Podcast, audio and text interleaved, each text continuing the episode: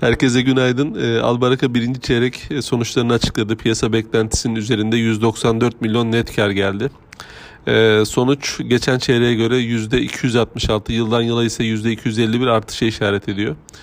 Ee, özellikle ticari karlar e, iyi gelmiş ve sapmamızı açıklıyor. Ee, özellikle burada e, kambiyo karların artışı ve yatırım fonu sertifika alım satımları e, karlılığa destek olmuş.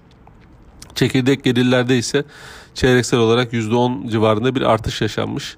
E, banka e, bu sene e, tüfe endeksi menkul kıymet alımına da başlamış. Dolayısıyla önümüzdeki çeyreklerde bu hem marjı hem de karlılığı destekleyecektir diye düşünüyoruz.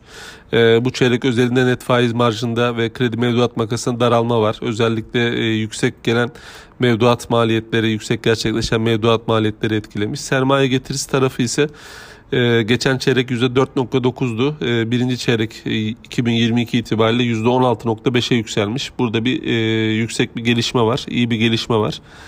Ee, biz sonuçları genel itibariyle Albarak için nötr olarak değerlendiriyoruz. Hisse için e, endekse paralel getiri tavsiyemizi koruyoruz. Hedef fiyatımız 2 lira 10 kuruş.